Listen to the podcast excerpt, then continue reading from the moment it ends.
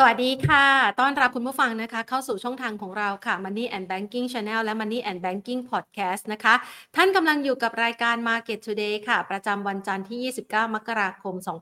2567 นะคะ กับบรรยากาศการลงทุนของตลาดหุ้นไทยที่เริ่มต้นในช่วงต้นสัปดาห์ การเคลื่อนไหวเนี่ยก็ถือว่ามีจังหวะในการขานรับข่าวดีบางข่าวนะคะ แล้วก็มีแรงเทขายทำกำไรออกมานะคะ หลายคนยังคงประเมินค่ะ ปัจจัยภายนอกนะคะ โดยเฉพาะะอย่างยิ่งเรื่องของทิศทางอัตราดอกเบี้ยนโยบายของสหรัฐอเมริกานะคะ ในขณะเดียวกันค่ะ ก็มีปัจจัยที่เข้ามาสนับสนุนภายในประเทศด้วย อย่างวันนี้มีเรื่องราวของฟรีวีซ่าระหว่างไทยกับจีนที่จะเริ่มต้น มีผลกันในวันที่ 1 มีนาคมนี้นะคะ ซึ่งก็จะช่วยให้บรรยากาศการท่องเที่ยวของไทยนั้นคึกคักมากยิ่งขึ้น ในขณะเดียวกันค่ะ ในช่วงสัปดาห์ที่ผ่านมาเราจะเห็นได้ว่ามันมีหลากหลายประเด็นนะคะ ที่เป็นประเด็นกดดัน แล้วก็เป็นหนึ่งในประเด็นที่หลายคนอาจจะกังวลว่าตลาดหุ้นไทยณจังหวะเวลานี้ยังไม่สามารถผ่านพ้นช่วงตลาดขาลงไปได้นะคะ ดังนั้นเราจะมีการวางแผนการลงทุนอย่างไร เดี๋ยวเรามาปรึกษากับทางด้านนักวิเคราะห์กัน แต่ว่าสัปดาห์นี้เนี่ยมันก็จะมีเรื่องของข่าวดีเรื่องของ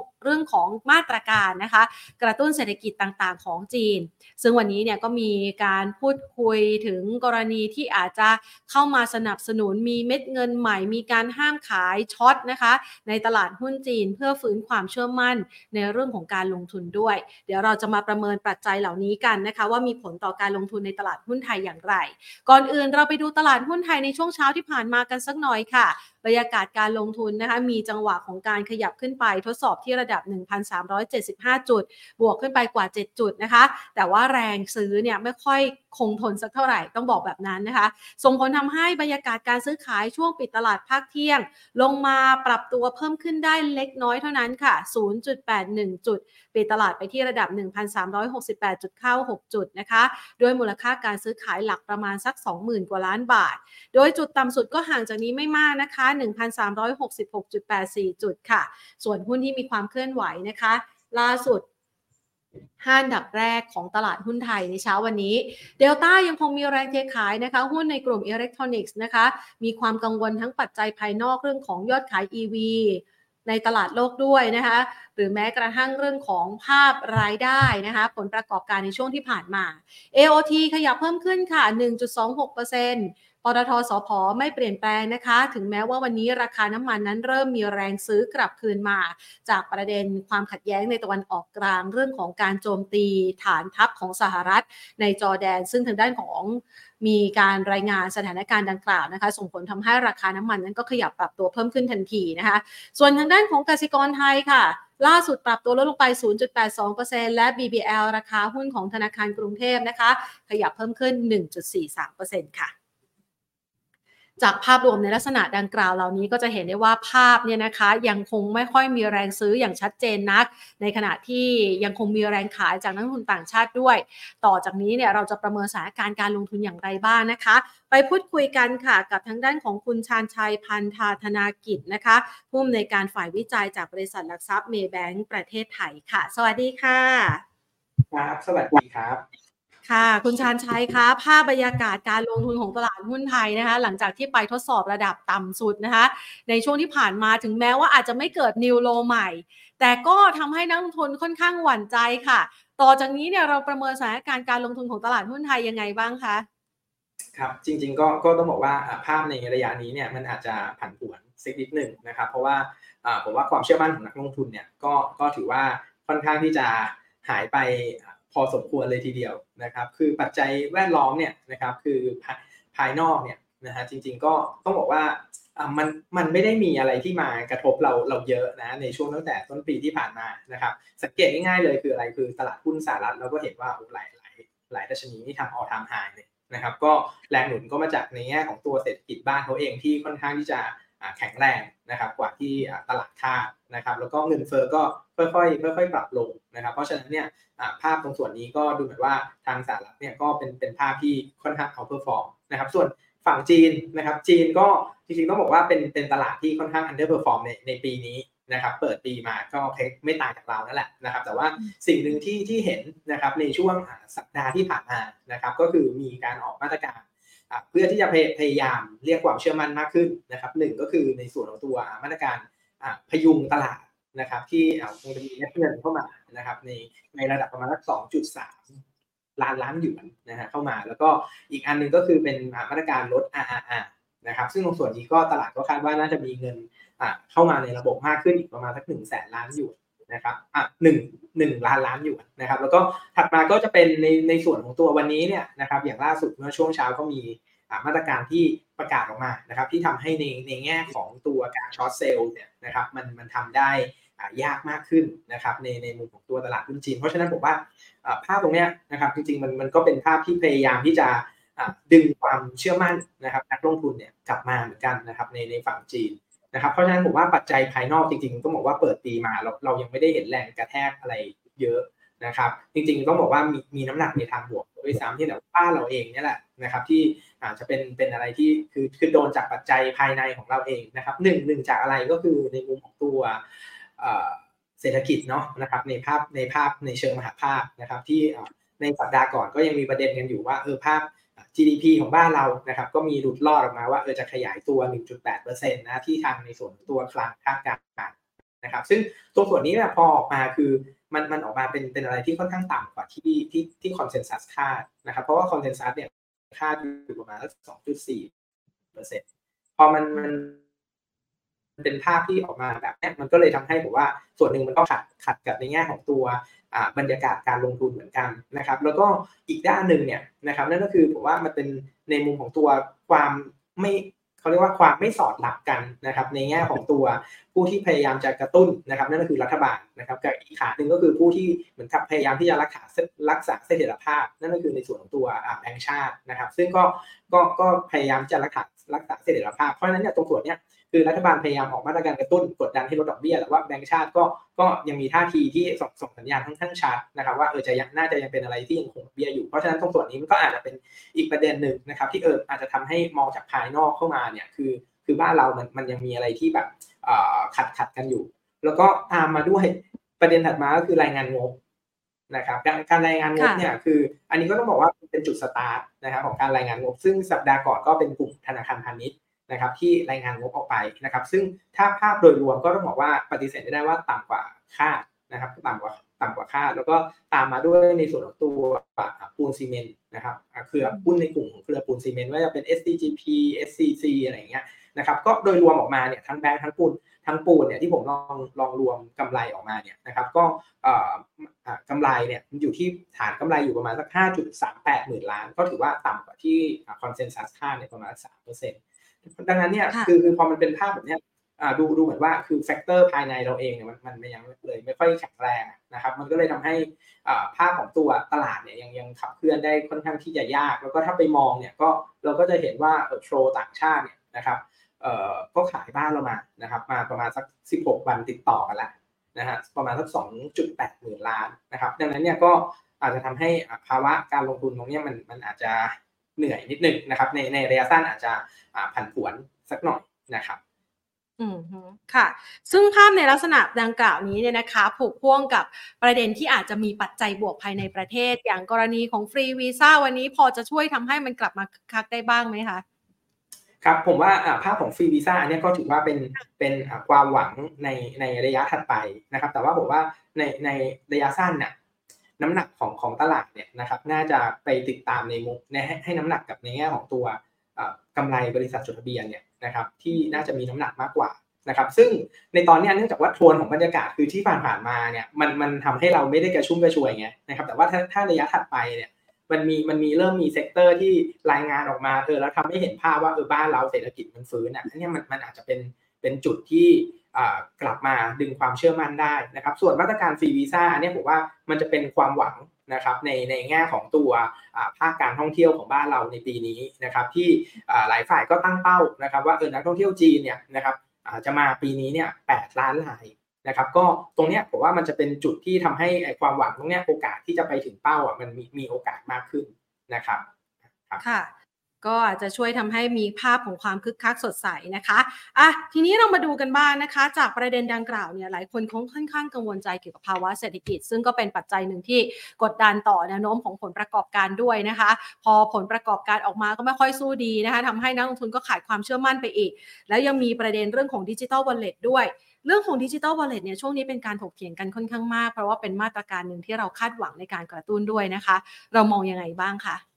ครับก็จริง ๆ ก็ต้องบอกว่าถ้าถ้ามองเนี่ยคือตลาดไม่ชอบความความไม่ชัดเจนอยู่แล้วนะครับในในแง่ของตัวนโยบายนะครับ เพราะฉะนั้นเนี่ยอะไรที่มันไม่ชัดเจนผมว่าตรงเนี้ยมันมันจะมันจะ impact ในเชิงของ sentiment แล้วกันนะครับ แต่ว่าถามว่าเออมันจะ impact กับในแง่ของตัว fundamental ของกำไรบริษัทจดทะเบียนหรือเปล่า ตรงนี้ก็ต้องบอกว่าไม่นะครับ เพราะว่าเท่าที่ลองสำรวจนะครับ ลองถาม analyst ทุกคนเลยนะครับ ที่มีมีมีมี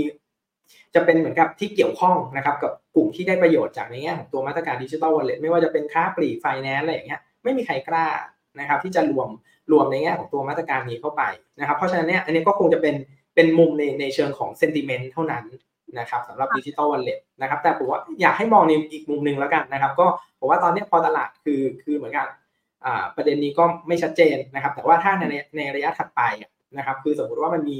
มันมีความชัดเจนเกิดขึ้นนะนะครับ สมมุตินะครับถ้ามองว่าเออเป็นในเชิงที่ไม่มีมาตรการนี้โครงการนี้ถามว่าตลาดจะ react ยังไงจริงๆผมว่า ภาพตรงนี้ตลาดก็คงไม่ได้ react ในเชิงลบอะไรมากหรอก เพราะว่าเราไม่ได้คาดหวังตรงนี้มาก แต่มองอีกมุมหนึ่งนะครับ ก็คือในทางตรงข้ามถ้าสมมติว่ามันมันมันผลักดันมาตรการตรงนี้ออกมาได้ ผมว่าอันนี้จะเป็นจุดหนึ่งนะครับที่จะทำให้ภาพของตลาดบ้านเราอะมีมีโอกาสที่จะรีบาวแล้วก็เป็นเป็นปัจจัยบวกที่ขับเคลื่อนเสร็จได้เหมือนกันนะครับนะคะก็กลายเป็นประเด็นที่ตอนนี้ตลาดเลิกคาดหวังไปแล้ว ถ้าจะพูดอย่างนั้นก็ว่าได้ใช่ไหมคะ ถ้ามีเนี่ยก็ดีนะคะ จะได้ช่วยกระตุ้นทั้งภาพของตลาด แล้วก็ภาพของเศรษฐกิจไทยด้วยนะคะอะเดี๋ยวรอติดตามกันนะคะ ทีนี้มาดูถึงตัวที่เป็นประเด็นหลักก็คือเรื่องของผลประกอบการช่วงนี้ใช่ไหมคะ ที่มันน่าจะเป็นปัจจัยกดดันตลาดหุ้นไทย เรามองผลประกอบการในกลุ่มที่เหลือนี่ย่ำแย่ไหมคะครับจริงๆก็ก็ต้องบอกว่าโทนโทนโดยรวมเนี่ยนะครับที่เราลองรวบรวมจากในแง่ของ Bloomberg consensus เนี่ยนะครับก็ต้องบอกว่าภาพอะมันจะเป็นเป็นการหดตัว Q on Q นะครับหดตัว Q on Q หลักๆ มาจากอ่า sector พลังงานนะครับเพราะว่าอ่าไตรมาสที่3อะนะครับพวก sector พวกโรงกลั่นอะไรอย่างเงี้ยนะครับค่าการกลั่นมันขึ้นไปสูงมากนะฮะแล้วก็ช่วยดึงกำไรขึ้นไปมากนะครับแต่ว่าการขยายตัวเนี่ย year on year เนี่ยยังยังมีอยู่นะครับเพราะฉะนั้นผมว่าภาพเนี่ยนะครับจริงๆต้องบอกว่าไม่ไม่น่าที่จะแย่มากนะครับสำหรับในในส่วนของตัวกำไรตลาดเท่าเท่าที่เห็นคอนเซนแซสทำนะครับแต่ แต่พอดีเนี่ยนะครับตัวที่มันรายงานออกมาก่อนเนี่ยนะฮะอย่างเช่นพวกในกลุ่มอย่างพวกปูนอะไรอย่างเงี้ยนะครับเราอาจจะเห็นก็คือว่าภาพภาพเนี่ยมันอาจจะต่ำกว่าคาดนะครับ ซึ่งถ้าปูนเนี่ยนะปูนใหญ่ที่ต่ำกว่าคาดถ้าเราไปดูคืออะไรคือรายการด้อยค่านะครับด้อยค่าโครงการปูนในพม่าเพราะฉะนั้นเนี่ยเนี่ยเรามองว่าเป็นเป็นวันทามนะนะฮะดังนั้นเนี่ยจริงๆก็ต้องบอกว่าในในภาพในไส้ในอะมันก็แบบไม่ได้แบบแย่เวอร์วังเสร็จทีเดียวนะ นะฮะดังนั้นเนี่ยผมว่าการที่ตลาดเนี่ยคือคือปรับลงมาก่อนเนี่ยนะครับมันก็ถือว่าเป็นอะไรที่ตอบรับไปในระดับหนึ่งนะครับแล้วก็สิ่งที่เราลองดูมาเราเราก็พยายาม track เรื่อยๆนะครับก็คือในแง่ของตัวเออ earning downgrade นะฮะหลังจากที่มีการประกาศงบแบงก์ไปแล้วนะครับตอนนี้ภาพของตลาด mood mood ในการที่จะปรับลดประมาณการกำไรเนี่ยนะครับในปีนี้เนี่ย เทรนเนี่ยมันมันออกมาเป็นยังไงนะครับ ก็ต้องต้องแต่ที่เราลองวัดมาเนี่ยนะครับ ก็เพราะว่าคือตอนเนี้ยกำไรของตลาดเนี่ยที่ปรับลงอะคือในปีเนี้ยนะครับปรับลงประมาณสักปีขออภัยปีสองสามปีที่ผ่านมาคือมีมีการ downgrade กำไรลงประมาณสักหนึ่งเปอร์เซ็นต์นะฮะแต่ว่าปีสองสี่เนี่ยก็คือ downgrade กำไรลงเนี่ยนะครับประมาณสักศูนย์จุดสามเปอร์เซ็นต์เองนะครับเราก็จะเห็นว่าจริง ๆแล้วอะ คือโดยส่วนหนึ่งที่มันมัน downgrade ปีสองสามเยอะอะนะครับ เพราะว่ามันจะเป็นรายการ one time ไตรมาสสี่มันจะเยอะนะครับ แต่ว่าถ้ามามองไตรมาสมามอง outlook ปีถัดไปเนี่ยนะครับ เราจะเห็นว่าการปรับลงมันไม่ได้เยอะอะไรนะนะครับ ดังนั้นเนี่ยผมว่าสิ่งหนึ่งที่ที่เห็นก็คือว่าตอนนี้ตลาดก็ถือว่าน่าจะตอบรับความกังวลตรงนี้ไปไปพอสมควรนะนะครับ เพราะว่าถ้าสมมติว่าเราเราลองมองดูว่าตอนนี้นะครับสิ่งที่ตลาดปรับคาดการ EPS ปี 2024 ลงเนี่ยนะครับ ประมาณสัก 0.3เปอร์เซ็นต์แต่ว่าตลาดเนี่ยคืออารมณ์ของตลาดลงไปแล้วเนี่ยประมาณสักสามสามเปอร์เซ็นต์เศษคือมันมันลงมากกว่าค่อนข้างที่จะเยอะมันลงนำไปแล้วนะครับ ดังนั้นเนี่ยผมว่า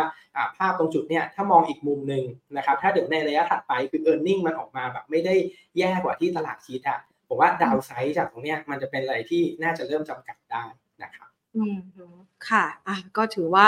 ค่อนข้างจะดูดีเลยนะคะ ทีนี้เราไปดูต่อนะคะ ปัจจัยที่เรารอคอยในระยะถัดไป มันยังเหลือปัจจัยอะไรที่เป็นปัจจัยบวกหรือว่าปัจจัยลบที่นักลงทุนจะต้องประเมินต่อในมุมมองของเมย์แบงค์บ้างไหมคะ ครับ ก็ในในระยะถัดไปเนี่ยนะครับสิ่งที่ต้องต้องตามนะครับหนึ่งก็คือถ้าแฟกเตอร์ภายนอกนะครับก็คือในก็คงจะต้องตามในมุมของตัวการส่งสัญญาณการดำเนินนโยบายการเงินของของเฟดนะครับว่าเออจะ จะส่งสัญญาณยังไงนะครับ ซึ่งเดี๋ยวสัปดาห์นี้เนี่ยเราก็คงจะเห็นกันนะครับว่าสิ่งหนึ่งที่ที่เราเห็นเนี่ยตลาดก็เริ่มมีการปรับความคาดหวังล้วนะครับ จากเดิมเนี่ยเราเห็นว่าตั้งแต่ช่วงต้นปีนะครับ ตอนแรกตลาดว่าคาดว่าเฟดเนี่ยจะปรับดอกเบี้ยลง 6 ครั้ง ตอนนี้ก็เหลือ 5 ครั้งแล้วนะครับ ก็เราเชื่อว่าเดี๋ยวตรงเนี้ยคงคงจะเห็นรอบของการปรับความเชื่อนะครับของตลาดให้มาใกล้เคียงกับเฟดมากขึ้นนะครับ ซึ่งตรงส่วนเนี้ยเดี๋ยวตรงตรงส่วนเนี้ยนะครับสิ่งที่เราจะต้องมอนิเตอร์ต่อก็คือว่า ไอ้ระหว่างทางที่มันปรับสมดุลตรงเนี้ยนะครับมันมันจะมี Impact กับในมุมของตัวตลาดหุ้นเนี่ยนะครับมากน้อยแค่ไหนนะครับซึ่งตรงส่วนเนี้ยอันนี้เป็นเป็นปัจจัยที่ต้องมอนิเตอร์นะครับส่วนในมุมของตัวฝั่งจีนนะครับฝั่งจีนเนี่ยจริงๆ เราเคยลองไป track สถิติมานะครับว่าเออภาพของจีนเนี่ยจริงๆ มาตรการพยุงหุ้นนะเขาเขาไม่ได้เคยมีแค่ครั้งนี้นะครับในอดีตเนี่ยเขาเคยมีเหมือนกันนะครับซึ่งตอนนั้นเนี่ยอ่าก็เขาตัวตลาดหุ้นบ้านเขาเนี่ยนะครับอ่าในช่วงที่มีการพยุงอะ ก็ทำให้ภาพของตัวตลาด sideway นะครับ to sideway upนะครับในระดับหนึ่งอะก็คือ 2 เดือนนะครับคือภาพไม่ทำโลใหม่นะครับเพราะฉะนั้นเนี่ยถ้าเราอิงว่าเออรอบเนี้ยนะครับภาพของตัวจีนเนี่ยมันมันน่าจะเป็นแรงกดดันของตลาดหุ้นจีนเนี่ยมันน่าจะเป็นอะไรที่ผมว่าน่าจะพอผ่อนคลายชั่วคราวนะครับแล้วเดี๋ยวระหว่างเนี่ยอยู่ไปอ่าเป็นอยู่ในช่วงที่เหมือนกับเขาจะต้องปรับนะครับปรับโครงสร้างกันภายในกันเองเนี่ยแล้วก็ทำให้เหมือนกับเศรษฐกิจเนี่ย ให้ตลาดเชื่อมั่นให้ได้นะครับ ว่าเออถ้าฟื้นกลับมาได้นะครับผมว่าตรงจุดเนี่ยมันจะทำให้อ่าบ้านเราเนี่ยนะครับมีโอกาสที่จะดีดกลับมาได้อีกครั้งหนึ่งนะครับ เพราะนั้นผมว่าในในช่วง 1-2 เดือนเนี่ยแรงกดดันจากตลาดหุ้นจีนที่ลงลงอะมันจะมันจะเบาลงนะครับ ซึ่งอันเนี้ยเป็นเป็นเป็น factor ที่ผมว่าน่าน่าจะช่วยช่วยหนุนบ้านเราได้นะครับ ส่วนปัจจัยในประเทศนะครับ ก็แน่นอนก็คือเรื่องของกำไรบริษัทจดทะเบียนนี่แหละนะครับ ที่เดี๋ยวก็จะต้อง มอนิเตอร์ไปเรื่อยๆนะครับว่าเออภาพภาพเนี่ยมันจะออกมาเนี่ยเป็นเป็นเป็นสัญญาณอย่างไรนะครับ เพราะฉะนั้นเนี่ยก็หลักๆก็น่าจะประมาณนี้อ๋อแล้วส่วนอีกอันนึงนะครับในสัปดาห์นี้ก็จะเป็นเรื่องของประเด็นการเมือง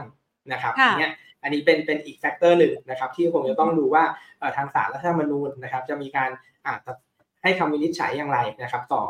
ประเด็นคือกรณีพรรคก้าวไกลนะครับที่มีคนไปยื่นฟ้องนะครับว่ามีการหาเสียงนะครับโดย การแก้ ม.112 เนี่ยนะครับจะเป็นเข้าข่ายของการล้มล้างการปกครองหรือเปล่า ซึ่งตรงส่วนนี้อันนี้ก็ต้องต้องมอนิเตอร์นิดหนึ่งนะครับ เพราะว่าถ้าถ้าออกมาคือในในในเชิงลบอะนะครับ ต้องบอกว่าถ้าออกมาในในในเชิงลบ อันดับแรกคือ ในวันพุธเนี่ยคือทางก้าวพรรคก้าวไกลก็ยังไม่ได้โดนยุบพรรคนะครับ แต่ว่าสิ่งหนึ่งที่จะต้องไปมอนิเตอร์ต่อก็คือต้องไปดูว่าเออ ในในในส่วนของตัวอำนาจตรงเนี้ยนะครับที่ทางกรกตเนี่ยนะครับเขาเขามีโอกาสที่จะไปยื่นยื่นต่อเนี่ยนะครับตรงเนี้ยมันจะมีพัฒนาการไปอย่างไรนะครับ ซึ่งถ้าเราวิเคราะห์ต่ออะสมมติว่าถ้ามีการยื่นไปปุ๊บแล้วมันทำให้ภาพของการเมืองอุ่นๆขึ้นมาอะโอเค อันเนี้ยมันจะมันจะกลับมาเป็นปัจจัยที่มากดดันได้เหมือนกันนะครับ แต่ว่าถ้าสมมติว่าศาลนะครับในในในสัปดาห์นี้นะครับวินิจฉัยออกมาในในโทนบวกผมว่าประเด็นการเมืองตรงนี้ก็จะปลดล็อกแล้วก็หายไป นะครับนี่ก็ก็เป็นเป็นประเด็นหลักๆนะครับที่มอนิเตอร์ในช่วงนี้ครับค่ะ มีอีกหนึ่งประเด็นค่ะ ที่อาจจะกลายเป็นประเด็นผลักดันราคาน้ำมันในช่วงเช้าที่ผ่านมานะคะ เรื่องของปัญหาภูมิรัฐศาสตร์ที่กังวลใจการเกี่ยวเรื่องของความขัดแย้งในตะวันออกกลางนะคะ กรณีที่ราคาน้ำมันเนี่ยปรับตัวเพิ่มขึ้นเมื่อเช้านี้มันจะเป็นภาพระยะสั้นหรือเปล่าคะ จากกรณีของการที่จะไปโจมตีฐานทัพสหรัฐในจอแดนนะคะครับก็จริงๆต้องบอกว่าประเด็นในตะวันออกกลางเนี่ย ก็ถ้าถ้ามองจากที่หลายฝ่ายนะครับ ให้ให้ให้ความเห็นมาก็มองว่าคงคงจะเป็นภาพที่อาจจะต้องยืดเยื้อต่อนะครับ เพราะแต่ว่าตรงตรงส่วนเนี้ยนะครับ สิ่งที่ตลาดมองก็คือว่ามันจะไปกระทบกับในแง่ของตัวสัพพายกำลังการผลิตหรือเปล่านะครับ ซึ่งล่าสุดดูดูเหมือนว่าจะยังไม่ไม่เป็นแบบนั้นนะครับ ซึ่งถ้ามันยังไม่เป็นแบบนั้นเนี่ยนะครับ มันก็อาจจะทำให้ภาพของตัวราคาน้ำมันดิบอะมันก็ เวมันก็ถ้าสมมติว่ามีประเด็นนี้เข้ามา มันก็อาจจะทำให้ดีดขึ้นไปได้ได้เป็นจังหวะจังหวะชั่วคราวนะครับ แต่ว่าถามว่าเออมันจะขับเคลื่อนทำให้ไปแตะร้อยเหรียญเลยหรือเปล่าอันเนี้ยถ้าไม่ได้กระทบกับ supply นะครับกับ supply disruption เรามองว่าไม่ไม่ไปถึงตรงนั้นนะครับแต่ว่าประเด็นเรื่องของตะวันออกกลางมันจะเป็นตัวที่จำกัด downside นะครับทำให้ราคาน้ำมันอะคือเรามองว่ามันจะไม่ได้ไม่มันจะไม่ได้ลงแรงนะครับ มันจะไม่ได้ลงแรงนะครับ ขณะที่ อีกขาหนึ่งที่เรามองคือภาพของราคาน้ำมันดิบเนี่ยคือในระยะสั้นเนี่ยถ้าจะขับเคลื่อนนะครับฝั่งดีมาเนี่ยผมว่าน่าสนใจ เพราะว่าถ้าเราเห็นก็คือตัวเลขเศรษฐกิจสหรัฐที่ออกมาค่อนข้างที่จะดีในช่วงที่ผ่านมานะครับทั้งในงาน GDP ตัวเลขภาคแรงงานที่ดีกว่าที่ตลาดคาดมันก็สะท้อนว่าดีมาของสหรัฐเนี่ยถือว่ายังแกร่งกว่าที่ตลาดคิด แล้วก็ในฝั่งของจีนเองนะครับผมว่าถ้ากระตุ้นนะครับคือถ้ากระตุ้นแล้วก็ทำให้เศรษฐกิจค่อยๆฟื้นเองผมว่าอันนี้ก็ ช่วยหนุนหนุนได้เหมือนกันนะครับแล้วก็ในระยะสั้นเนี่ยในส่วนของตัวสหรัฐเองเขาก็ยังมีปัญหาเรื่องของสภาพอากาศของเขาด้วยนะครับที่อาจจะทำให้ภาพของตัวการผลิตของเขาเนี่ยก็คือมันมันเป็นภาพที่อาจจะบางบางในแง่ของโอเปอเรชันเนี่ยนะครับมันอาจจะต้องมีการหยุดบางแห่งเพราะฉะนั้นเนี่ยผมว่าภาพของน้ำมันเนี่ยนะครับในระยะนี้มันมันน่าจะเป็นภาพที่ยังทรงตัวในในระดับสูงได้นะครับค่ะ มองกรอบสักประมาณเท่าไหร่คะ ที่มันจะอยู่ในกรอบที่ไม่น่ากังวล ต่อภาวะเงินเฟ้อหรือว่าต่อภาวะของการที่จะส่งต่อไปยังความวิตกกังวลเกี่ยวกับสถานการณ์ความขัดแย้งที่เกิดขึ้นนะคะก็จริงๆอะในกรณีเบสเคสอะนะครับในในปีเนี้ยเราเราคาดเราคาดว่าตัวน้ำมันอะนะครับกรอบก็จะอยู่ประมาณสักแปดสิบเหรียญ นะครับ ซึ่งถ้ามันมันอยู่ในในกรอบเนี้ยนะครับ เราเรามองว่าในประเด็นกับเงินเฟ้ออะไรก็แล้วแต่เนี่ยนะครับ เรามองว่าอาจจะไม่ได้เป็นประเด็นที่ที่น่ากังวลเท่าไหร่นะครับ แต่ว่าถ้ามันขึ้นไปนะครับ ผมว่าถ้ามันขึ้นไปอะอยากเกินระดับ 90 เป็นต้นไปอะไรอย่างเงี้ยนะครับ ตลาดผมว่าน่าน่าจะเริ่มเริ่มกังวลน่าจะเริ่มเหมือนกับขาสั่นกันมากขึ้นแล้วนะครับ ถ้าสมมติไประดับคือโชนแบบแบบเก้าสิบถึงร้อยอะนะครับผมว่าโซนนั้นอาจจะทำให้ตลาดกลับมากังวลมากขึ้นนะครับ ค่ะ ซึ่งอันนี้เนี่ยมันก็ส่งผลทำให้ตัวปตทสพวันนี้ก็เลยไม่ค่อยเคลื่อนไหวมากสักเท่าไหร่ใช่ไหมคะ เราแนะนำนักลงทุนในการเก็งกำไรหุ้นตัวนี้ หรือแม้กระทั่งตัวที่เกี่ยวข้องกับราคาน้ำมันเอาไว้ยังไงบ้างอะค่ะครับก็จริงๆเนี่ยในกลุ่มพลังงานเนี่ยเราอย่างสอพออะนะครับผมว่าในในระยะสั้นก็ตลาดอาจจะมีกังวลเหมือนกันในมุมของงบนะครับเพราะว่าเดี๋ยวการรายงานงบก็จะจะมีใน1นถึงสวันนี้แล้วนะครับ ซึ่ง เท่าเท่าที่ดูก็ดูเหมือนว่าตลาดก็เหมือนกับงบไตรมาสสี่อาจจะดูแล้วไม่ไม่ได้ไม่ได้เด่นสักเท่าไหร่นะครับผมว่าส่วนหนึ่งเนี่ยก็เลยอาจจะเป็นปัจจัยที่ตลาดอาจจะไม่ได้มาเก่งสอพอในในวันนี้มากนักนะครับ แต่ถามว่าถ้าถ้ามองเนี่ยนะครับหลังจากถ้ามองข้ามเรื่องงบไปแล้วให้น้ำหนักไปที่ราคาน้ำมันเนี่ยเราก็ยังมองว่าตัวสอพอก็ยังถือเป็น เป็นหุ้นที่ลงทุนได้นะครับ เพราะว่า PE ปัจจุบันเนี่ยก็ยังยังต่ำกว่า 10 เท่าอยู่เลยนะครับ dividend yield ก็ถือว่าอยู่ในระดับสูงนะครับ ดังนั้นก็เราก็ยังแนะนำซื้ออยู่สำหรับสอพอนะครับแล้วก็กลุ่มอื่นๆเนี่ยนะครับอย่างลงกันนะครับเรามองว่าค่าทิศทางค่าการกัดเนี่ยนะครับยังน่าจะอยู่ในระดับคือยืนประมาณสักเจ็ดเจ็ดเหรียญนะครับในระดับตรงนี้นะครับน่าจะยืนได้ต่อนะครับจากในแง่ของตัวภาพภาพของตัวตะวันออกกลางนะครับสิ่งที่ สิ่งที่ตรงความสงบความไม่สงบสิความไม่สงบตรงทะเลแดงนะครับตรงตรงนั้นเนี่ยเรามองว่ามันจะทำให้ในแง่ของตัวการขนส่งนะครับในแง่ของตัวน้ำมันไปทางฝั่งยุโรปเนี่ยนะครับมันมันจะเป็นอะไรที่ยากขึ้นนะครับ เพราะฉะนั้นเนี่ยตรงส่วนเนี่ยมันจะทำให้ค่าการกัดเนี่ยนะครับมันยังอยู่ในระดับที่ที่สูงได้อยู่นะครับ แล้วก็ในส่วนของตัวโรงกันเนี่ยก็จะมีเรื่องของอตัวขูดพรีเมียมนะครับที่ทาง ซาอุเนี่ยนะครับในช่วงต้นปีเขามีการประกาศนะครับว่าจะมีการลดขูดพรีเมียมขึ้นมา เพราะฉะนั้นเนี่ยตรงส่วนนี้ก็จะเป็นตัวที่หนุนนะครับทำให้ค่าการกัดเนี่ยนะครับในช่วงไตรมาสหนึ่งเรายังมองดีอยู่นะครับสำหรับในส่วนของตัวโรงกันแล้วก็ตัวที่เราชอบแล้วก็แนะนำซื้อนะครับสำหรับกลุ่มโรงกันเนี่ยก็จะเป็นอย่างในส่วนของตัวบางจากนะครับแล้วก็ในส่วนของตัว SPRC นะครับค่ะนะคะได้ในกลุ่มนี้ไปแล้วนะคะ เดี๋ยวเราจะได้ไป แกะตัวอื่น ๆ ที่น่าสนใจต่อไปนะคะ วันนี้เนี่ยนอกเหนือจากประเด็นเหล่านี้ค่ะ คุณชันชัยคะมันยังมีภาพของความวิตกกังวลในระดับโลกตั้งแต่สัปดาห์ที่ผ่านมานะคะ หลังจากที่คุณอีรอนมัสออกมาระบุบอกว่ายอดขาย EV ของเขาน่าจะชะลอตัวลงในปีนี้ สะเทือนมาถึงหุ้นในกลุ่มอิเล็กทรอนิกส์ของบ้านเราเลยทีเดียวนะคะ เราประเมินความเชื่อมโยงเหล่านี้ยังไงบ้างนะคะ ครับก็ในในส่วนของตัวธุรกิจ EV นะครับผมว่าถ้าถ้าในในระยะนี้เนี่ยคือมันอาจจะมีความกังวลในมุมของตัวผลประกอบการนะครับ แล้วก็ผมว่าหลายๆหลาย ๆตัวเนี่ยนะครับหุ้นหุ้นในกลุ่มก็ถือว่าระดับ valuation ก็ถือว่าน่าจะค่อนข้างที่จะแพงพอสมควรนะนะครับดังนั้นเนี่ยผมว่าภาพเนี่ยนะครับมันก็อาจจะไม่ได้เป็นอะไรที่สนับสนุนเท่าไหร่แล้วก็ถ้ามาเชื่อมโยงนะครับกับในแง่ของตัวกลุ่มชิ้นส่วนอิเล็กทรอนิกส์ในบ้านเรานะครับที่ปกติแล้วอะพอพอถ้าเรามา ดูไตรมาสที่4อะนะครับมันก็จะเป็นช่วงอ่า low season นะครับหลังจากหลังจากที่ผ่านพ้นฤดูกาลไตการส่งออกไตรมาสสามดังนั้นเนี่ยถ้าจะมา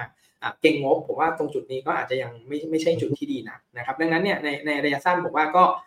รอนะครับให้ให้ภาพของราคามันมันผ่านการพักฐานก่อนนะครับหรือว่าเอาง่ายๆก็คือรอให้หลังรายงานงบออกมาก่อนก็ได้นะครับเราค่อยหาจังหวะเก็บกันอีกครั้งหนึ่งนะครับสำหรับหุ้นในกลุ่มชิ้นส่วนอิเล็กทรอนิกส์ ค่ะะเห็นภาพทั้งหมดเหล่านี้แล้วนะคะ ประเมินสถานการณ์กรอบการ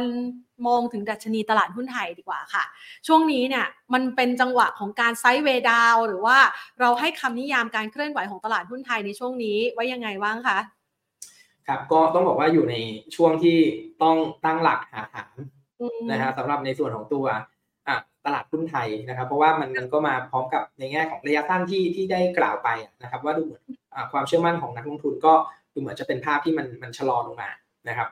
ดังนั้นเนี่ยนะครับตอนนี้ก็ผมว่าเซ็ตเนี่ยอยู่ในในโหมดที่ก็หาฐานนะพยายามสร้างฐานแล้วกันนะครับ ซึ่งถ้าถ้ามองเนี่ยนะครับเราเราก็ยังมองว่าตรงเนี้ยนะครับคือถ้าสมมติว่าในมุม e a r n i n g นะครับดาวเกรดแล้วกันนะครับ ถ้าเราถ้าเรามองว่ามันไม่ได้เกิดเยอะอะนะครับ จริงๆ เราก็มองว่าภาพของตลาดเนี่ยตรงนี้มันน่าจะยืนได้นะครับ เพราะอะไรเพราะว่าสิ่งที่เราเห็นน่ะนะครับ ถ้ามองในมุม valuation เองเนี่ยนะครับ set index ตรงเนี้ยนะครับระดับ PE ประมาณ 13.8 เท่านะครับก็ก็ถือว่าไม่ได้แพงนะครับแล้วก็ถ้ามองในแง่ของตัว price to book value อะนะครับปัจจุบันก็อยู่ประมาณสัก 1.3 เท่า ต่ำกว่าค่าเฉลี่ยระยะยาวลบ 2 SD เพราะฉะนั้นเนี่ยตรงจุดเนี่ยก็ถือว่าเป็นเป็นจุดที่ผมว่าถ้าเป็นนักลงทุนระยะกลางยาวอะเป็นจุดที่สะสมได้นะครับสะสมได้ แต่สำหรับนักลงทุนระยะสั้นนะครับเนื่องจากว่า ภาพตอนนี้นะครับคือตลาดหรือว่ากังวลในในเรื่องของของงบ แล้วก็เก่งกำไรของงบอะนะครับดังนั้นเนี่ยมันก็อาจจะมีความผันผวนของหุ้นรายตัวนะครับทำให้การเก่งกำไรในในรายตัวเนี่ยอาจจะต้องเพิ่มความระมัดระวัง แล้วก็เพิ่มเพิ่มความพิถีพิถันนะฮะในการเลือกหุ้นสักนิดหนึ่งนะครับค่ะ ซึ่งถ้าหากว่า เรามองภาพในลักษณะแบบนี้เนี่ยนะคะเป็นจังหวะสะสมต้องถามก่อนเลยนะคะเพราะว่าหลายคนบอกว่ามันลงมาแบบนี้เนี่ยหลายคนบอกว่าเปิดดาวไซด์หรือเปล่า มีการประเมินสถานการณ์ว่า 1,350 ลึกลงไป 1,300 หรือ 1,200เนี่ยมีโอกาสเหมือนกันสำหรับตลาดหุ้นไทย ในมุมมองของคุณชานชัยมองยังไงบ้างคะครับก็จริงๆในในมุมในในมุมของเราเนี่ยนะครับก็อย่างที่บอกว่าตัวตัวแปรตัวแปรสำคัญเลยก็คือ earning นะครับคือถ้าสมมติว่า e a r n i n g ที่ที่ออกมาที่รายงานออกมาเนี่ยนะครับมันแบบไม่ได้เปิดดาวไซด์นะครับอ่ามากกว่าที่เราที่เราประเมินนะครับเราคาดการ EPS ปีของ Set Index ปีปีนี้นะครับไว้อยู่ที่ 97 บาทต่อหุ้นนะครับคือมันถ้าไม่ได้เปิดดาวไซด์จากตรงนี้นะครับผมว่าอ่าภาพเนี่ยนะครับในการที่มันจะหลุดหลุดไปตรงระดับพันสองเนี่ยเราจริง ๆ ก็ยังเชื่อว่ามันมันจะเกิดค่อนข้างที่จะ ยากนะครับ เพราะว่าถ้าสมมุติว่าเรามันไปพันสองจริง ๆ เนี่ย หารเก้าสิบเจ็ดบาทเนี่ย PE มันสิบสองจุดสิบสองจุดสี่เท่าอะ ซึ่งมันถือว่าเป็นระดับต่ำกว่าค่าเฉลี่ยย้อนหลังไปถึงสอง SD เลยนะครับ ซึ่งตรงนี้ผมว่ามันมันเป็นจุดที่มันมันจะถูกเกินไปนะครับ แต่แต่ทุกอย่างนะครับ ก็อย่างที่บอกอะคือตอนนี้นะครับ key สำคัญผมว่า EPS นะครับ EPS ว่าตอนนี้มันจะมันมีความเสี่ยงที่จะโดน downgrade มากน้อยแค่ไหนนะครับ ซึ่งปัจจุบันมันมันอยู่ในช่วงที่ผมว่ามันเพิ่งเริ่มในการรายงานงบอะนะครับ ซึ่งอันนี้เราอาจจะต้องอัพมอนิเตอร์นะครับ ซึ่งถ้าปัจจัยเนี่ยผมว่าไม่ได้เปิดลงมา ผมว่าตลาดก็ไม่น่าจะลงแรงนะครับ ค่ะ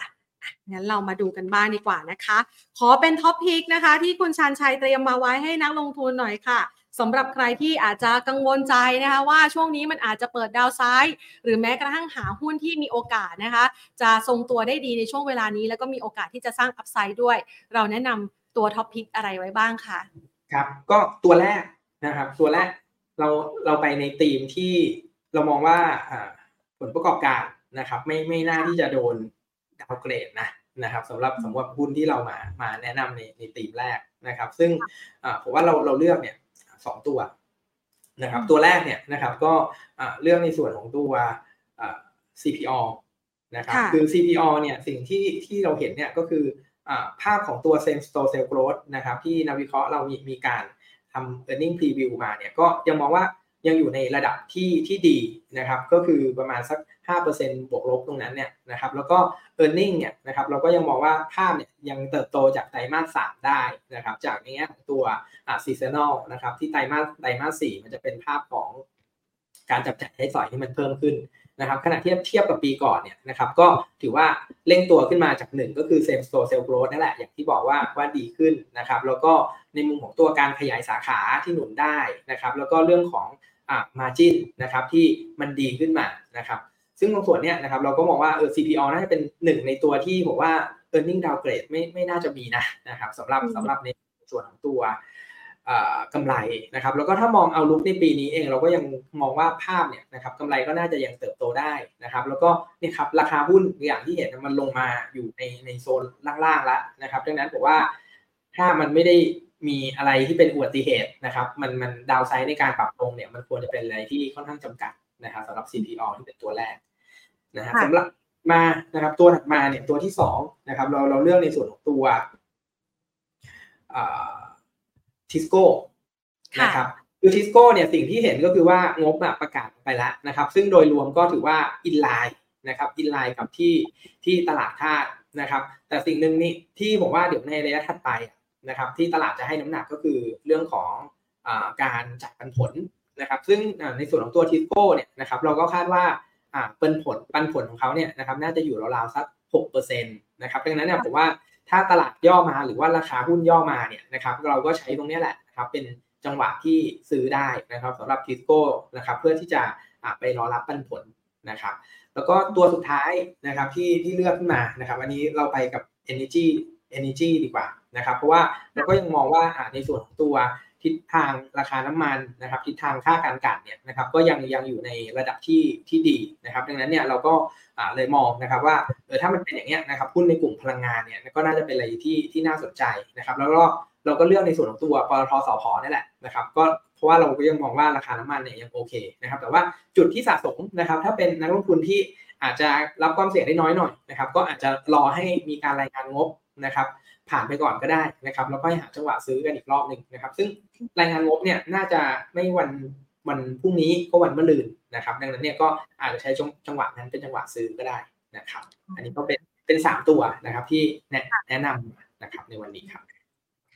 นะคะก็อาจจัดไว้นะคะสำหรับการให้คุณผู้ชมได้ไปศึกษาเพิ่มเติมกันนะคะ ทีนี้มาถึงคำถามคุณผู้ชมที่ส่งเข้ามาถามกันบ้างค่ะ คุณชันชัยคะคุณผู้ชมสอบถามเกี่ยวกับตัวไทยคมค่ะณ นะปัจจุบันนี้เนี่ยมองจากราคาแล้วสามารถถือต่อได้ไหมคะไทยคมใช่ไหมครับ เดี๋ยวเดี๋ยวขออนุญาตเปิดดู อย่างไทยคมนะครับ ผมว่าภาพของราคาหุ้นนะครับ ถ้าถ้ามองตัวนื่องจากตัวนี้เราเราเราไม่ได้อยู่ใน cover rate ของเรานะครับผมขออนุญาตคอมเมนต์ในเชิงของแล้วกันนะครับ ก็ภาพเนี่ยมันก็จะมีแนวรับเนี่ยนะครับ ก็คือตรงบริเวณช่วง 11.5 นะครับผมว่าตรงนั้นเนี่ยไม่ไม่ควรย่อหลุดลงมานะครับถ้าถ้าหลุดอะในในมุมของตัวการ trading อาจจะต้องเป็นจุดที่ stop loss ออกไปนะครับค่ะอ่างั้นตัวต่อไปนะคะ i t e l ค่ะ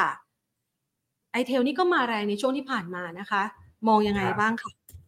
ครับก็ ITEL บอกว่าภาพราคาหุ้นก็เป็นลักษณะคือค่อยๆ พยายามสร้างฐานขึ้นไปนะครับบอกว่า ถ้ายังยืนอยู่เหนือ 2.4 ได้นะครับ ก็ภาพภาพทรงของราคาเนี่ยก็ยังยืนสร้างฐานต่อได้นะครับ แล้วก็แนวต้านของเขาเนี่ยนะครับก็อยู่ตรงบริเวณช่วง 2.7 นะครับสำหรับ i t e l นะครับ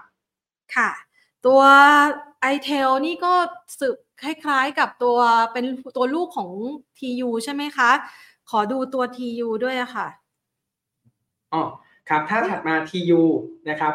TU เนี่ยก็โอเคขอโทษค่ะ คนละกลุ่มกันอะ TU ค่ะมองยังไงบ้างคะครับก็ TU เนี่ยนะครับในในระยะสั้นเนี่ยนะครับเดี๋ยวเดี๋ยวเจ้าพ่อคงจะมีประเด็นเรื่องของการที่ทางบริษัทเนี่ยนะครับจะเรียกประชุมผู้ถือหุ้นกู้นะครับ เพื่อที่จะขอขออนุมัตินะครับ ให้มีการจ่ายปันผลนะครับ โดยที่เหมือนกับไม่ได้เอารายการพิเศษนะครับ จากการที่จะตั้งตั้งด้อยค่าจากจากตัว Red Lobster เนี่ยเข้ามานะครับ ซึ่งการขออนุมัติเนี่ยมันจะเกิดวันที่ 15 กุมภานะครับดังนั้นเนี่ยก็ อันนั้นเนี่ยถ้าถ้าผ่านนะครับผมว่าจะเป็นจะเป็นตัวที่หนุนทำให้ราคาหุ้นเนี่ยกลับมากลับมาน่าสนใจอีกครั้งหนึ่งนะครับ ส่วนระยะสั้นที่ที่ไม่ผ่านเนี่ยนะครับผมว่ามันส่วนในระยะสั้นไม่ใช่ไม่ผ่านตัวในระยะสั้นที่กำลังรอความชัดเจนนะครับ แล้วก็รอรอในช่วงของการรายงานงบเนี่ยนะครับผมว่าภาพของราคาหุ้นมันอาจจะเป็นลักษณะคือแกว่งไซเวย์ทูไซเวย์อัพไปนะครับ ดังนั้นเนี่ยถ้าเป็นแบบนี้นะครับผมว่ารอรับได้นะครับตั้งรอรับได้ก็คือแนวรับเนี่ยตรงบริเวณช่วง 14.5 นะครับ แล้วก็ถ้ามองแนวต้านนะครับ แนวต้านในในมุมของตัวกราฟราคาเนี่ยก็จะอยู่ตรงบริเวณช่วง 15.5 นะครับ ค่ะคุณผู้ชมถามว่าช่วงนี้กลุ่มนิคมมองยังไงบ้างคะ ครับ ก็จริงๆ เนี่ยกลุ่มนิคมนะครับ เนื่องจากว่าสิ่งที่ที่เราเห็นเนี่ยนะครับคือช่วงช่วงปีที่แล้วเป็นกลุ่มที่ค่อนข้าง outperform มากนะครับ แล้วก็ในในในปีนี้ นะครับก็เราก็มองว่าจริง ๆ เรื่องเรื่องของการที่จะสร้าง positive surprise อะไรต่างๆเนี่ยนะครับโอกาสมันก็ตอนนี้อาจจะยังไม่ได้เห็นนะครับในระยะสั้นเนี่ยผมว่าก็เลยน่าจะเป็นกลุ่มที่อาจจะมีการ take profit ได้เหมือนกันนะครับแล้วก็หุ้นนิคมนะครับอย่างอย่างบางบางบริษัทเนี่ยนะครับดูเหมือนว่าการ preview งบนะครับไตรมาสที่ 4 ออกมาก็อาจจะมีเหมือนกับก็ยอดโอนนะครับช้ากว่าที่คาดเหมือนกันนะครับก็อาจจะทำให้ภาพตรงนี้มันเป็น sentiment ลบต่อกลุ่มได้ นะครับดังนั้นก็ก็มองว่าภาพของกลุ่มนิคมเนี่ยนะครับถ้าเป็นไปได้ก็รอให้มันย่อสร้างฐานพักสักระยะนะครับแล้วค่อยกลับไปสะสมนะครับ เพราะว่าปีที่แล้วถือว่าเป็นกลุ่มที่ค่อนข้าง outperformนะครับค่ะ ตัวกลุ่มโรงพยาบาลค่ะ คุณผู้ชมสอบสอบถามว่ามีตัวไหนที่น่าสนใจในการที่จะเก็บเป็นท็อปพิกบ้างไหมคะครับก็จริงกลุ่มโรงพยาบาลที่ที่เรามองว่าน่าสนใจนะครับ ก็จะเป็นโรงพยาบาลที่ลิงก์กับภาคการท่องเที่ยวค่ะ นะครับเพราะว่าเราเราก็มองว่าตัวเลขนักท่องเที่ยวเนี่ยปีนี้ก็น่าจะจะฟื้นกลับขึ้นมานะครับ แล้วก็หุ้นในกลุ่มโรงพยาบาลที่ที่รับนักนัก ไม่ใช่นักท่องเที่ยวสิต้องบอกว่ารับชาวต่างผู้ป่วยต่างชาตินะฮะอันนี้น่าจะเป็นประโยชน์นะครับ ซึ่งตัวแรกเนี่ยเรามองในส่วนของตัว BH นะครับ แล้วก็อีกหุ้นหนึ่งเราเรามองในส่วนของตัว PR9 นะครับ ที่เราบอกว่าน่าสนใจครับ ค่ะ ให้คุณผู้ชมเก็บไว้ศึกษากันนะคะ คุณผู้ชมบอกว่าตัว KTC มุมมองเป็นยังไงบ้างคะ อยากจะซื้อเพิ่ม ครับ KTC เราเรามองว่าภาพภาพของตัว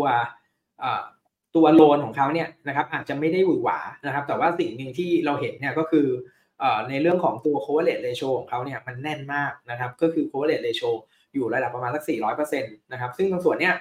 นะครับ อ่า coverage ratio คืออะไรคือเป็นส่วนที่เขามีการตั้งสำรองนะครับหาร NPL นะครับมันมันอยู่ในระดับประมาณสัก400%ซึ่งผมว่ามันสูงมากๆนะครับ ซึ่งตรงส่วนนี้มันจะทำให้ในแง่ของตัวการบริหารจัดการนะครับ ในแง่ของตัวผลการดำเนินงานของเขาเนี่ยมันมีรูมค่อนข้างที่จะเยอะเลยทีเดียวนะครับ ดังนั้นเราก็เลยมองว่าเออภาพของตัวราคาหุ้นเนี่ยก็แม้ว่าถ้ามองในมุมโลนโกดอะไรก็แล้วแต่เนี่ยนะครับมองแล้วอาจจะปีนี้ก็อาจจะไม่ได้แบบ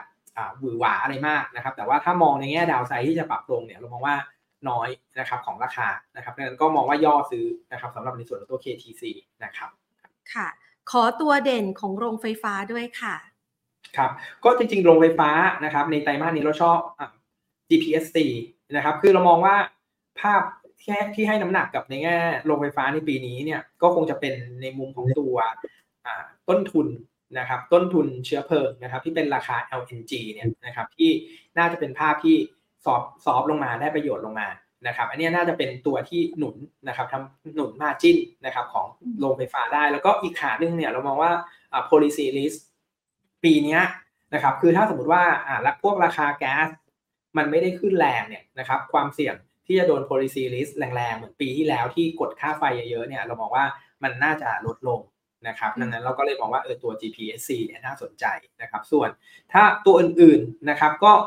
ที่ลองลงมาเนี่ยนะครับที่เราชอบก็จะมีอย่างในส่วนของตัว Gulf Energy นะครับที่ที่เรามองว่าภาพของตัวเทรนของ e a r n i n g Momentum เนี่ยยังน่าจะดีในปีนี้ต่อนะครับอ่าฮะตัวต่อไปนะคะ คุณผู้ชมสอบถามในกลุ่มธนาคารอย่าง BBL มองยังไงบ้างคะ ครับก็กลุ่มในในกลุ่มธนาคารเนี่ย BBL เราก็ยังแนะนำซื้อนะครับ เพราะว่าให้น้ำหนักไปที่ในมุมของตัวคุณภาพสินทรัพย์นะครับ ที่ยังค่อนข้างที่จะแข็งแกร่งนะครับ ดังนั้นเนี่ยก็เลยมองว่าน่าสนใจแล้วก็อีกอีกตัวหนึ่งนะครับที่ที่เราแนะนำเป็น top pick คู่กับ BBL ก็คือ TTB นะครับ คือ TTB เนี่ยงบไตรมาสสี่ที่ออกมาเนี่ยนะครับเขามีการประกาศนะครับพวกตัวเลขที่เขาสามารถเอามาทำ tax shield ในอนาคตได้เนี่ยนะครับหมื่นกว่าล้านนะครับ ซึ่งตรงส่วนนี้เรามองว่าจะ เป็น buffer ที่ทำให้ผลประกอบการของเขาเนี่ยไม่ผันผวนนะครับค่ะ ตัวขอเป็น 2 ตัวสุดท้ายนะคะ SJWD คุณผู้ชมบอกว่ามีทุนอยู่ที่ 15 บาท 40 ถัวตรงไหนดีคะครับก็ในส่วนของตัว SJWD นะครับอ่าถ้าถ้ามองตามชาร์ตนะครับ จริงๆ ผมว่าก็โซนแรกเนี่ยก็คือตรงตรงบริเวณช่วง 13 บาทต้นๆนะครับ ผมว่าตรงจุดนี้น่าจะเป็นจุดที่ รอถัวได้นะครับสำหรับ SJWD ครับ ค่ะ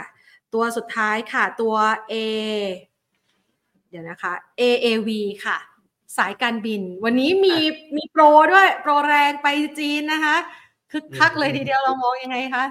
ครับก็ AV ผมว่าในในในช่วงไตรมาสสี่อาจจะไปคาดหวังกับกับงบนะว่า อาจจะมีความคาดหวังว่าเอองบจะจะดีนะตามภาคการท่องเที่ยวนะครับ แล้วก็ปีนี้เนี่ยนะครับคือถ้าฟรีวีซ่ากับจีนเนี่ยนะครับก็เชื่อว่า AAV ก็น่าจะได้ sentiment เชิงบวกตรงนั้นนะครับดังนั้นเนี่ยถ้ามองถึงกระแสแล้วก็การเก็งกำไรงบผมว่าก็น่าจะพอทำได้นะครับ แล้วก็ภาพเนี่ยนะครับแต่ว่าภาพต้องบอกว่าในในระยะสั้นเนี่ยถ้าเรามองตามตามกราฟเนี่ยมันก็จะมีแนวต้านอยู่ตรง 2.20 เนาะ ถ้ามันเป็นแบบนี้เนี่ยผมว่าในในเชิงของการ trading เนี่ยอาจจะต้องรอให้ผ่าน 2.20 แล้วเราตามนะนะครับ ถ้าแล้วก็แต่ว่าถ้าไม่ผ่านก็คือไปรอรับล่างๆแถวๆประมาณสัก2จุดอ่าประมาณสัก 2.10 บวกลบแถวๆนั้นนะครับขออนุญาตนะคะ ตัวนี้เป็นตัวสุดท้ายนะคะ อาม่านี่มันอยู่ในกลุ่มเดินเรือใช่ไหมคะ วันนี้เดินเรือก็ค่อนข้างจะขึ้นดีด้วยเรามองอาม่ายังไงบ้างคะครับก็ จริงๆเนี่ยนะครับกลุ่มกลุ่มเดินเรือเนี่ยในในระยะสั้นๆเนี่ยเราก็ยังมองว่าคือถ้าประเด็นเรื่องของ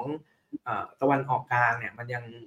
มันยังยืดเยื้อต่อเนี่ยนะครับจริงๆพวกค่าระวางเรือ มันก็น่าจะยังยืนส่งได้ในในระดับสูงอยู่นะครับ แล้วก็ ผมว่าภาพในกลุ่มก็อาจจะยังพอหาจังหวะเทรดดิ้งนะครับเป็นรอบๆไปได้นะครับสำหรับในกลุ่มเดินเรือ ส่วนอาม่านะครับก็ภาพเนี่ยนะครับแนวรับก็ผมว่าตรงแถวโซน 4.4 นะครับที่เป็นโซนที่เขาสร้างฐานก่อนจะดีดขึ้นมาตรงนั้นเป็นจุดแนวรับ ส่วนแนวต้านก็ 4.6 นะครับคงคงเป็นการ trading ในกรอบไปก่อนนะครับ ได้เลยค่ะโอ้โหวันนี้นะคะ คุยกันครบทุกมุมเลยนะคะสำหรับตลาดหุ้นไทยนะคะ ในมุมมองของคุณชาญชัย แล้วก็ให้ตัว top pick เอาไว้ให้คุณผู้ชมได้ไปเลือกศึกษาการลงทุนเพิ่มเติมกันด้วยนะคะ วันนี้ขอบพระคุณมากๆนะคะ มาให้ไอเดียการลงทุนกันค่ะ ครับ สวัสดีครับ คุณชาญชัยพันธาธนากิจนะคะ จากทางด้านของหลักทรัพย์เมย์แบงค์นะคะ โดยท่านเป็นผู้อำนวยการฝ่ายวิจัยนะคะ จากบริษัทหลักทรัพย์เมย์แบงก์ประเทศไทยนะคะก็มาขยายมุมมองนะคะ หลาย ๆ มุมมองเลยทีเดียวที่น่าสนใจสำหรับการลงทุนในตลาดหุ้นไทย ซึ่งหลายคนเนี่ยก็น่าจะเห็นภาพนะคะ ถึงข้อมูลต่าง ซึ่งก็อาจจะช่วยลดความกังวลเกี่ยวกับการเปิดดาวไซด์ของตลาดหุ้นไทยไปได้ แต่อย่างไรก็ตามก็ยังต้องจับตานะคะ เกี่ยวกับเรื่องของผลประกอบการของบริษัทจดทะเบียนนี่แหละค่ะ ซึ่งถือว่าเป็นตัวหลักเลยนะคะ ที่อาจจะสร้างแรงเหวี่ยงต่อการลงทุนของตลาดหุ้นไทยในช่วงเวลานี้นะคะ ฝากเอาไว้สำหรับคลิปนี้นะคะ วันนี้ลากันไปก่อน สวัสดีค่ะ